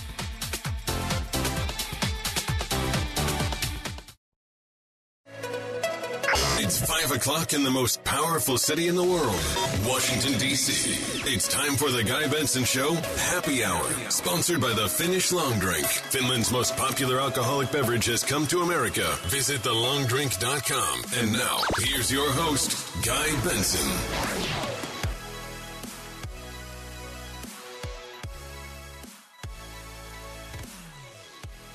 From Miami, it's the Guy Benson Show Happy Hour, sponsored by the Finnish Long Drink, which is ubiquitous down here, and it is delicious. TheLongDrink.com is their website. Check it out, try it out. They're expanding. You can see where they might be sold near you. You can order online. TheLongDrink.com. Always drink responsibly, 21 plus only. And our website here at the show for all ages, GuyBensonShow.com. Podcast free every single day on demand. We hope you'll check that out. GuyBensonShow.com. As we begin our final hour, let's hop from Florida to Texas, Eagle Pass, where our colleague Bill Melugin is standing by. He is at the border. He's been covering that issue now for months. He's back down there. And Bill, it's good to have you back on the show. Always glad to join you, guy. Thanks for having me. Let's just start with your observations from Eagle Pass. What are you seeing with your own eyes? Well, literally, as I'm talking to you on the phone right now, I am watching a group of illegal immigrants walk across the Rio Grande about 100 yards away from me. And then directly on top of me, uh, on the International Bridge, about 50 yards from me, I'm watching a group of illegal immigrants be Title 42'd back to Mexico. Uh, so that's basically what you're going to get every five minutes out here is people crossing, people being expelled. Uh, but as I'm sure you've heard, they're talking about dropping Title 42, which is going to be absolute chaos down here at the border. Um, DHS says if it drops, their projections are they need to prepare for upwards of 18,000 illegal crossings every single day. And just to put that in perspective for you about how catastrophic that would be, right now it's about 7,000 illegal crossings a day, and everything is over capacity and everything is overwhelmed. So uh, you're talking a more than doubling if Title 42 drops. Wait, so the current capacity is overwhelmed as it stands at 7,000 a day. You double that and then bump it up even further, which is what they're worried will happen in peak season post Title 42 going away. And I mean, I don't know, we're like running out of words, Bill. We call it a crisis. It's currently a crisis, obviously. Then the crisis blows up even worse. And as we were talking about with Katie Pavlich here on the show yesterday, it does seem like the White House and the administration realizes that the policy that they're about to change will result in an even bigger, gigantic humanitarian mess and challenge to our sovereignty. And they're kind of trying to set that expectation, even though it's their policies that are bringing it about. It's this kind of weird dance that they're doing. Exactly. And you know what's so remarkable about all of this is just the other day, the U.S. Border Patrol chief went on record on camera and said, This week we are going to hit 1 million illegal crossings in just the last six months. Just think about that. One million in six months. That puts us on pace to shatter every single border record going all the way back to when records first started being kept more than 60 years ago. Okay? And the crazy thing is, the busiest months haven't even started yet. Right. April, May, June, July. I mean, last summer we were having in the hot summer months that everybody said was seasonal, we were having over 200,000 migrants in June, July, August and we're only in March right now, and we already have one million in the last six months, the cold fall winter months. So, and that's with Title 42 in place. So you can imagine how bad this is going to explode once the word gets around to migrants that hey, if we cross, Title 42 is gone. We're not immediately going to get expelled back to Mexico. Uh, there's going to be a huge surge on the border. In DHS, I'm actually quite frankly astonished that they're putting these projections out of 18,000 a day, and uh, they even said uh, they expect within the first six weeks of Title 42 dropping to get half a million people at the border. I mean, I mean, even if that's ballpark correct, even if they are shooting significantly above what's actually going to happen, the numbers are going to be absolutely astounding. And 18,000 a day, just to visualize, we've been watching the NCAA tournament here, and most of those games, the Final Four, they move into a larger venue. But for most of the games, you know, Sweet 16, Elite 8, these are arenas, NBA sized arenas, that are packed to the gills with screaming fans. And the larger end of those arenas are about 18,000 capacity. So imagine like the United Center in Chicago filled to the brim. That number of people arriving daily at the southern border. Every single day is what they're anticipating upcoming. And that does not count, correct me if I'm wrong, Bill, that does not count gotaways known and unknown, right? These are just what they're expecting to encounter. That's correct. Those are only the ones they catch. It does not include known gotaways and unknown gotaways, which are already in the hun- several hundreds of thousands. Within what? Within the last few months? Within the last six months, I'm told that there are over a quarter million known gotaways by DHS sources just within the last six months. Last year, there were over 400,000. So the pace obviously is much worse now. The trajectory is much worse. Those are known gotaways, people that our people had eyes on or were detected with drones or sensors or other technology. We just didn't have the wherewithal, the people, the manpower, whatever, to go get them. There's an entire third category of unknown gotaways, people who really effectively and efficiently slip into the country without being detected. That is an unknown number. And that's the group that I'm often most concerned about because that's a very high level of sophistication, and people who really don't want to get caught will go to great lengths to avoid it, and they don't want to get caught for a reason. That is, you know, sort of the public safety, maybe national security picture coming in there. I want to play for you, Bill. This is a soundbite that I saw yesterday. Border Patrol official named Gloria Chavez. I'm sure people will try to call her a racist, although her name is Gloria Chavez. She is one of our people tasked and sworn to uphold a duty to protect our border and enforce our sovereignty. She was doing this give and take Q&A on stage, and here's what she said in cut 30. Listen. Border barrier is a needed tool for Border Patrol agents, as I mentioned on, um, in my remarks, especially as an officer safety tool. They work 24 7. That night, the evening hours is one that becomes very busy for them because the adversary takes advantage of that. And when I say adversary, yes, I'm talking about cartels. And I'm talking about transnational criminal organizations and human smuggling organizations, who at the end of the day, it's a commodity that they're trying to push between the ports of entry. So without barrier, we become more vulnerable. We, the men and women of the Border Patrol. So barrier is very critical. Is it needed? Absolutely. It's a tool in the toolbox, right? Is it needed? Absolutely. She's talking about a border barrier that's the term she's using. If you want to use a different word just to pick one at random, you could say wall, for example. And Bill, I mean, it almost seems like we are collectively on drugs, where we are having a debate about whether or not physical barriers can be effective in stopping illegal crossings of that barrier. And if there is none, people just walk in. If there is one, it's harder. And yet we have a lot of people who just repeat a talking point mindlessly that walls don't work. And I'm not saying a wall would be the be all end all and solve all the problems and be a magic bullet, but it seems like, as she says, as Ms. Chavez says there, it would be an important tool in the toolbox. And you have a lot of people committed to making sure that tool is never placed into the toolbox. What do you hear about that issue? It feels a little bit antiquated, like 2016 politics, but just because Trump's gone and not talking about a wall every day doesn't mean that the actual issue as an enforcement mechanism is irrelevant, right? Exactly. And first off, Gloria Chavez knows what she's talking about. She's the sector chief for El Paso sector. And luckily for her, El Paso sector actually has a decent amount of border wall. The areas where we cover, the worst areas, guess what? Rio Grande Valley, Del Rio sector, they have barely any wall whatsoever ding, ding, ding. Why do you think the numbers are so high? I mean, I'm sure you've seen our live shots in La Joya over and over with that half completed wall just sitting in the field, not connected to anything with migrants walking around it. The, every Border Patrol agent I talk to says the wall is important for one specific reason. They all want it because it's a force multiplier.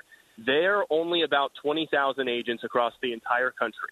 When you have upwards of 2 million people crossing, they can't be everywhere at once. They can't be out in the open desert or out in, you know, what a wall does is it allow it, it, it funnels migrants. It, it's Mhm. a force multiplier for them. So agents don't it have to be concentrates all- areas Yes. for patrol and, and areas of, of emphasis because it forces illegal immigrants into specific areas for the most part. right? Exactly. Exactly. One hundred percent correct.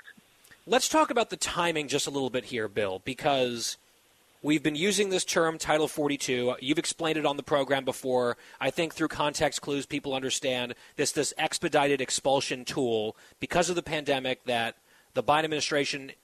Following the lead of the Trump administration, has been using a fair amount. They have not been doing traditional deportations through ICE almost at all. I mean, those numbers have plummeted. They've been Title 42ing people a lot they're under huge pressure to get rid of Title 42, and they're saying, okay, the pandemic's coming to an end, the emergency is over. They've been arguing to get rid of it even at the height of the pandemic. This is just something that open borders people want to get rid of because it's one enforcement tool, and they don't like any enforcement tools. But the Biden people are under this pressure from activists, people in their own party, so they're about to do it. I saw a Wall Street Journal report, I'm sure you did as well, and we reported on it here yesterday, that the tentative date to end Title 42 would be in May. Am I correct that May is more or less peak season already in terms of seasonality for this? So it would be like pouring gas on a fire that would otherwise be at its peak anyway? Exactly, it is. You know, May, June, those spring months. And the thing is, if they go ahead and broadcast that, okay, you know, about two months from now, we're going to drop Title 42. You know what's going to happen?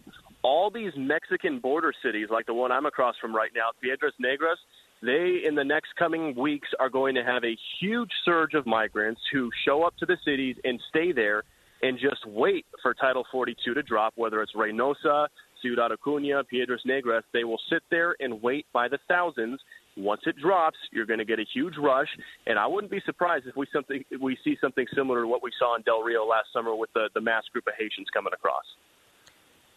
At what point, because you've been on this beat now for quite some time, and as you and I have talked about here, it sometimes feels like a bit of a lonely beat in terms of national attention. It comes and goes occasionally, ebbs and flows based on you know a specific acute moment of crisis, and then they'll say, "Oh, look, this is still happening. Is there a way for us to blame America or Border Patrol?" They'll do the hit job, then they'll move on.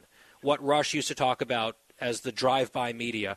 You're not driving by the border. You've been at the border month after month after month, going home occasionally, but you've been there a ton.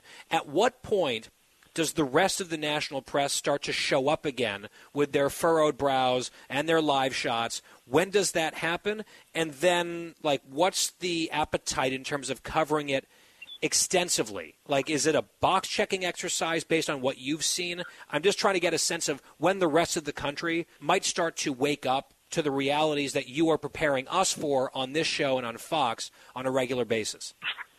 Well, I'm old enough to remember when politicians like AOC were showing up in Tornillo and crying, you know, taking photographs, crying, leaning on Yeah. fences because of children in cages or bad conditions or overcrowding. That's uh, where are they now?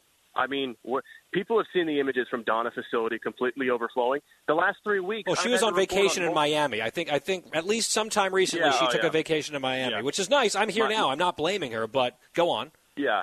Well, and then the other big thing was uh, kids in cages and, and children separated from their families. We all remember that uh, Time magazine cover of the little girl crying, and it, it ended up being a false narrative.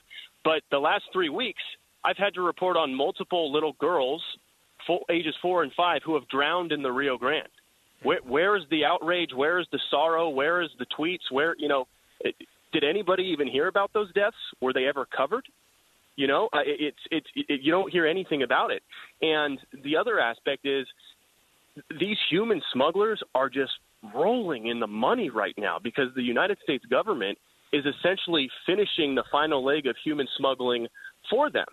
They know if they come to the border and drop a child over the wall in the open desert that the United States is not going to expel or deport that child. It's going to be taken in and reunited with family in the country. And that's why people are willing to pay these cartels thousands of dollars to get their kids across, to get themselves across. Even if they get Title 42, if they try again, we're basically not prosecuting anybody for repeat reentry, which used to be a felony. So what there's no risk for them to to try it again. They're just going to get kicked back to Mexico over and over until they finally get in. It's just Yeah, it's and- just like a hamster in a wheel. Uh, and the wheel's about to get a lot bigger in the coming months, and even the White House is recognizing it. And look, I don't blame our officials. I don't blame our policy for not saying, "Oh well, if there's a toddler stuck in the desert somewhere, you know, we're going to go help them." Of course, that's what we should do. What I do blame is the incentive structure that has been set up by these politicians. Clearly, unapologetically, they've boasted about it to their activist friends, and then they kind of just hope that people don't hear the stories that you're telling, Bill, which is why we have you here all the time to tell them because you're not shouting into a void. You're shouting maybe into a void, but there's a lot of us listening in that void. And I think many more people are going to be forced to pay attention to this story because of the coming catastrophe that you've laid out for us here today. Bill Melugin is a Fox News correspondent and national correspondent. He is in Eagle Pass, Texas, at the U.S. Mexico border, doing good work as always. Bill, we always appreciate your time. Thank you, Guy. Appreciate it. Happy to join you again. We'll do it soon. It is the Guy Benson Show. We'll be right back after this short break. Fresh conservative talk. Guy Benson Show.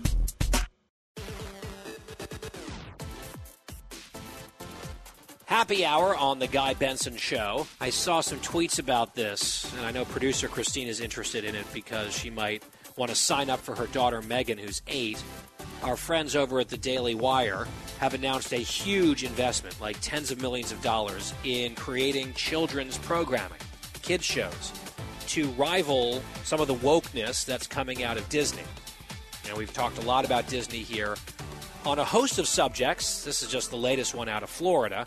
But I guess the Daily Wire saying, okay, if that's what Disney's going to do, maybe there's a gap in the market here. We can fill it and create some kids' programming from a non leftist perspective. And all I can say is, I hope that one of the offerings is Ben Shapiro reading children's books like bedtime stories at 100 miles an hour to the kiddos as they try to go to bed. And then the communist cow jumped over the moon and was blown out of the sky by a U.S. Stinger missile. The end. Sweet dreams. Right, I think that would be some good stuff. I'm not sure if the kid would be asleep anytime soon, but that might be something I would even sign up for.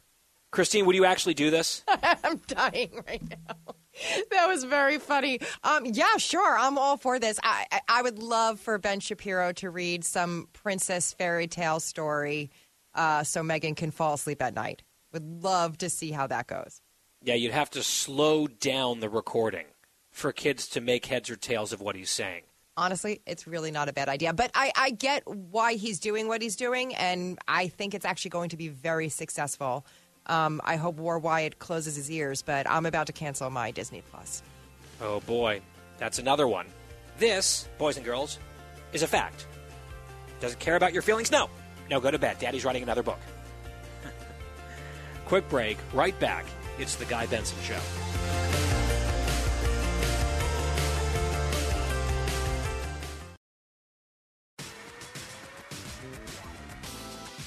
Talking about the issues you care about. Guy Benson.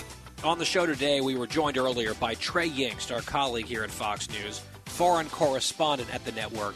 He's been in Ukraine, he's really been everywhere. Just recently attended the funeral of our colleague who was killed in Ukraine, Pierre, who he'd worked with multiple times. Here's part of my conversation with Trey, who is in New York today. Really interesting stuff. Have a listen. Given your breadth of experience already, you're still a young guy, but you have reported from a lot of hot spots and dangerous places. You've been all over the place. To say that he was the most talented photojournalist that you've worked alongside in your career, that is quite a testimony. What was so good about his work? How was he so talented? Pierre was always prepared. He brought with him what many people thought were too many cases of gear, but he wanted to make sure that we would be able to get our report out in any scenario. When we arrived in Ukraine before the war, Pierre and I went to the south in Kherson and we went to the east to the Donetsk region. And there was one moment that I think is a great example of the type of work that Pierre did. And we were with the interior minister of Ukraine as Russian backed separatists started to target this position. Totally unexpected. And everyone had to run to safety. But we were deep in the trenches of the front lines. And as we are running from this incoming artillery, everyone is sprinting ahead. And we're actually live on Fox at the time. And so this is all on camera. You can look this up and, and watch his work as it happened in real time. And you see me in the distance trying to get out of the way of this artillery. Everyone's quite fearful. Many people are laying on the ground. They're concerned they're going to be killed by this incoming fire. And Pierre is walking, steady, focused, clean. It's the exact shot you would expect in a studio, and Pierre was providing it in the middle of an active war zone. And I think that is a great example of the type of work that Pierre did. And it's the type of work that we will greatly miss here at Fox with his loss. You also mentioned that at the funeral and the celebration of his life, a lot of it was swapping stories about him as a person. And I never knew Pierre at all. Uh, he was behind the scenes. He was, of course, integral to your work and, and the team of people who are out in the field, especially in war zones and around the world. But my understanding is, based on having a few conversations with the people who've known him and worked with him, he was just an incredibly nice, optimistic person as well. You said that you were trading stories back and forth. Is there a story in your mind, maybe professional, maybe personal, that stands out to you that encapsulates who he was as a person? Yeah, it's another story and experience that Pierre and I shared together. We were in Kabul after the Taliban took over in Afghanistan last year, and we went to an amusement park together to talk to Afghan civilians who were now living under Taliban control. And while we were there, we interviewed a mother with her two kids, and the father had been killed in the blast at HKIA, at Kabul's airport. And as we were conducting this interview, the mom told us that her daughter's birthday was next week, but they couldn't afford a cake for her. And she started to cry. And so before we left the amusement park, Pierre stopped by the snack stand and he said, I'll take one of everything. And he went and he found this little girl and he gave her all of the snacks. And he said, How's that for you? Happy birthday. Mm. And the look on the mother's face, I'll never forget because she was so thankful of this act of kindness and it's just one of countless examples that we heard celebrating his life of Pierre being kind to others and expecting nothing in return. And I think that allowed us access when we were working together that other people couldn't get. He could make even the most dangerous men smile, he could make them laugh. There was another time in Afghanistan where we came across the infamous Haqqani network. And this gunman was staying in the presidential palace that they had taken over in Kabul. And later in the day, I see him FaceTiming someone. And he gets off the phone, and I said, Who is that? And he's like, Oh, that was one of the guys outside the Ministry of Defense earlier. I said, One of the Haqqani Network fighters? And he said, Yeah, yeah, he was showing me the presidential palace. And wow. it just gives you a sense of this guy could make anyone feel comfortable. And that's exactly what you need on your team when you're in the field. Wow. And of course, the attack killed Pierre, uh, also someone who was helping our production team on the ground. A very young woman, I believe 24, named Sasha. She was also killed. And our colleague Benjamin Hall, who's been on this program, uh, he was very badly wounded. We know he's recovering. He's in Texas right now, and uh, he'll he'll survive. But he was very banged up. And I'll just be honest with you, Trey. When that news broke, that something had happened and he was in trouble, you know, he's roughly my age. I think he's a few years older than I am. He works at this network. We obviously do very different things for the network. It's a totally different line of work in some ways, but it's hard not, at least for me, to just briefly think about, wow, like that is someone who I can relate to, someone that I kind of know a little bit, who's roughly my age, same stage of life and career. He works here at Fox. Like, it, it was just sobering for me thinking that way. I can only imagine the thoughts that went through your mind because this could have been you, right? This easily could have been you. Yeah. On really any other day, I would have been there with them. And it's difficult to think about, but it's a reality. My full interview with Trey Yingst, Fox News foreign correspondent, is available online at GuyBensonShow.com. Also, the whole show free of charge on demand as well. That's on the podcast. GuyBensonShow.com, FoxNewsPodcasts.com, or wherever you get your podcasts. When we come back, the home stretch, some updates on the Hollywood Oscars slap drama. We will bring you up to speed right after this. For the full interview and more, go to GuyBensonShow.com.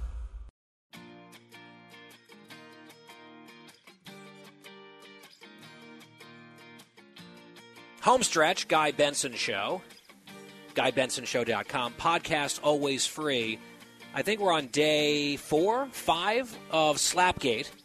People still talking about what happened at the Oscars with Will Smith hitting Chris Rock on stage.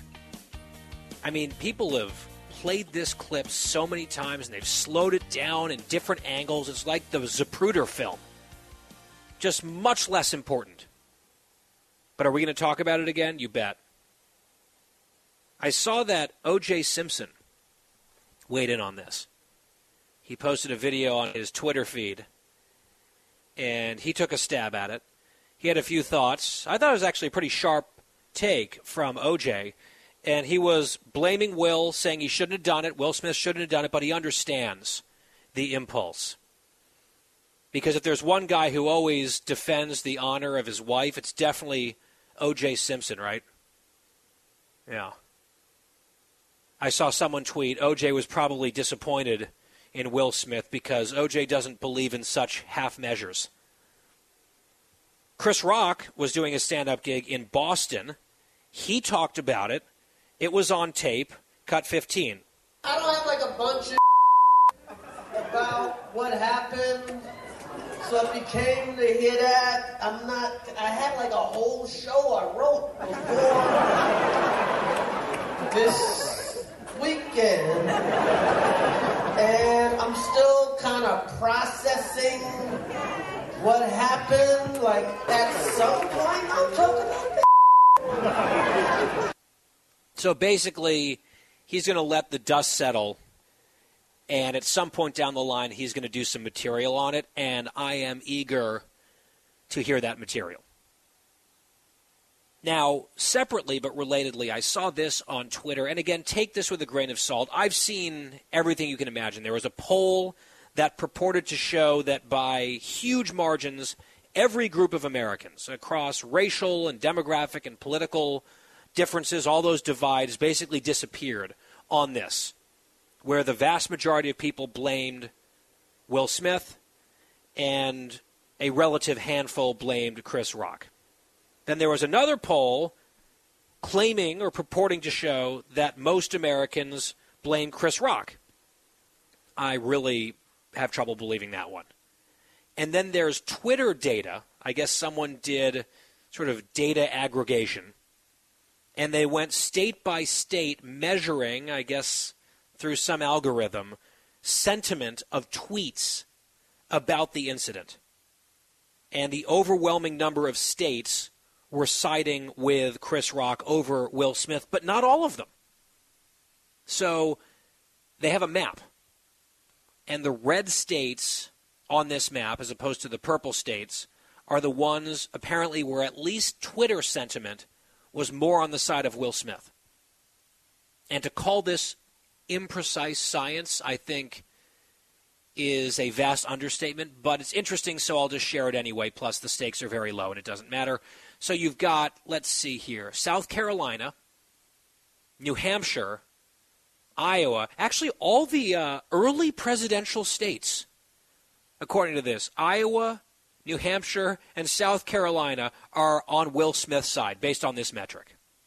But also Missouri, Kansas, Oklahoma, Arkansas, Mississippi, and Alabama. If you did not hear your state mentioned in the list that I just ran down, that's because you are one of these purple states on the map and you are on Team Chris Rock. And that includes the states where all of us here on Team Benson reside. I would love to know if this is anywhere close to true and why. Because most of the states that are at least supposedly sympathetic toward Will Smith are pretty deep red states, concentrated in the middle of the country and the South, except for New Hampshire. New Hampshire is always a little bit weird, and I say that with love. Right? They've got a strange streak to them. They're very independent. Maybe they said, "Oh, I see everyone else is going after Will Smith. Well, screw that. We're on his side." I don't know. But I am definitely firmly in the Chris Rock camp on this one. There's also video going around of Jada Pinkett Smith, Will's wife, her reaction right? Her apparently offended reaction, and then laughing, and then clapping. Christine, you've been watching this far too much. What do you make of Jada's real time reactions? It was either she was just being fake because there was a camera there, so she's like, let me just, you know, sit here and clap quietly and not make a scene because my husband's probably already done that. Or she, maybe she thought it was part of it. I, I really don't know. The the Smiths in as a whole confuse me now. And like I said, you know, in the beginning of the week, I am no longer a fan of Will, and I just think that he did such damage to his career, his reputation. I don't see how anybody could really be on his side. I mean, Chris Rock was telling jokes, and that's what happens at these ceremonies. That's what they're they're hired for. So um, I'm sure we're going to see Will Smith sitting at the you know the round table. What is it called? The red table that Jada does, her her YouTube show. I don't. I don't follow it. You don't follow the red table? I'm nope. shocked. I I don't even know what that is. She does a show with her mother, um, and they talk about a lot of things. and it's like an internet show. Mm-hmm. Oh, and I'm yeah, sure Will will be on there crying and boohooing, and they're going to talk about their process of healing and what they've learned from this, and uh-huh. try to. Did you on. hear the report that the Oscars asked him to leave after the incident happened, and he refused to? So because that, that yeah. was being reported earlier, and then I saw a contradictory report, I think from TMZ, saying no, he was not asked to leave he did not refuse to leave. They were considering it, but it was not something that they brought to him. I don't honestly know what to believe there, but obviously I think there's spin attempts and damage control on a lot of people's part right now. Yeah, so the latest right now that's fronting most of, you know, publications about this is saying that no, no, no one told him to leave. I have a feeling that's coming obviously from his camp and that the the main show producer Will Packer had had said to him to Will Smith, "No, you can stay." So I'm not sure. I mean, I don't see how the Academy could just come out and lie like that. I think there's probably a lot of confusion. Um, and this, we thought the story was going to end, but I think this has a shelf life. See, my initial reaction, seeing the clip on the internet, because as I mentioned on Monday, I wasn't watching, but I saw the clip pretty soon after on the internet, and I was like, "Oh, this is fake, right? This is some sort of a bit," and that's obviously what the crowd in the hall thought because Will Smith marches up there and everyone's like, "Oh!" and starts, you know, cheering. And then the slap is delivered, and I think you hear still clapping and laughing. People are still assuming, because it's a bunch of actors and, you know, entertainment, drama, whatever, they assume it's a bit. And that was still my assumption until Will Smith, very agitated and clearly angry, was screaming F bombs back in his chair up at Chris Rock. That is when things got very awkwardly silent in the room. And that's when I was like, oh, maybe if this was scripted, I don't think this part would be in the script. So maybe this was real. And then, of course, it turned out, yes, it was real. But for a while, my gut was this was planned. And it was a stage slap and all of that. And, you know, apparently not. You weren't alone. Everybody thought this was probably staged. Um, I'm just going to put it out there. I didn't. I I knew right away. I'm like, oh my gosh, this probably was not supposed to happen because the immediately after that they just hit the mute button.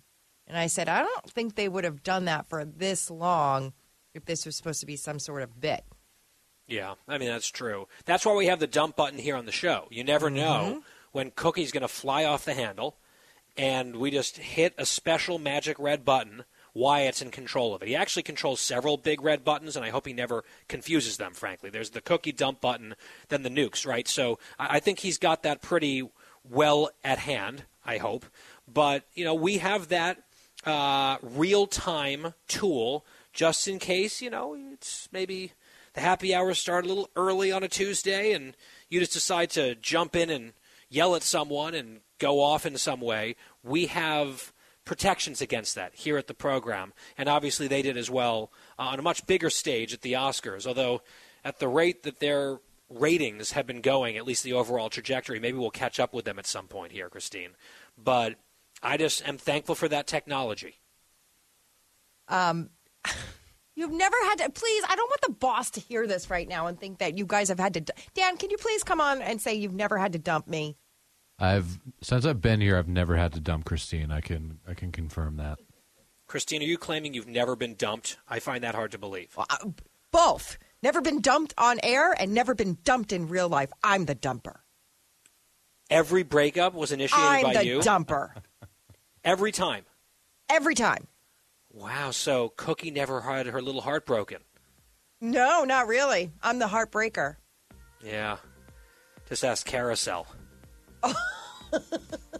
we got to run. We're out of time. We're going to leave it right there. Back here tomorrow from Miami in Florida. It's the Guy Benson Show. We're almost to Friday. We'll talk to you then. Thank you for listening.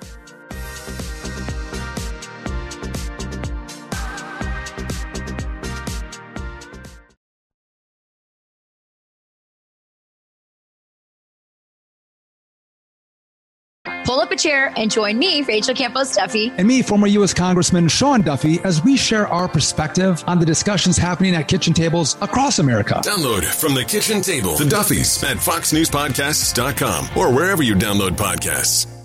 Listen to the show ad free on Fox News Podcast Plus on Apple Podcast, Amazon Music with your Prime membership, or subscribe wherever you get your podcasts.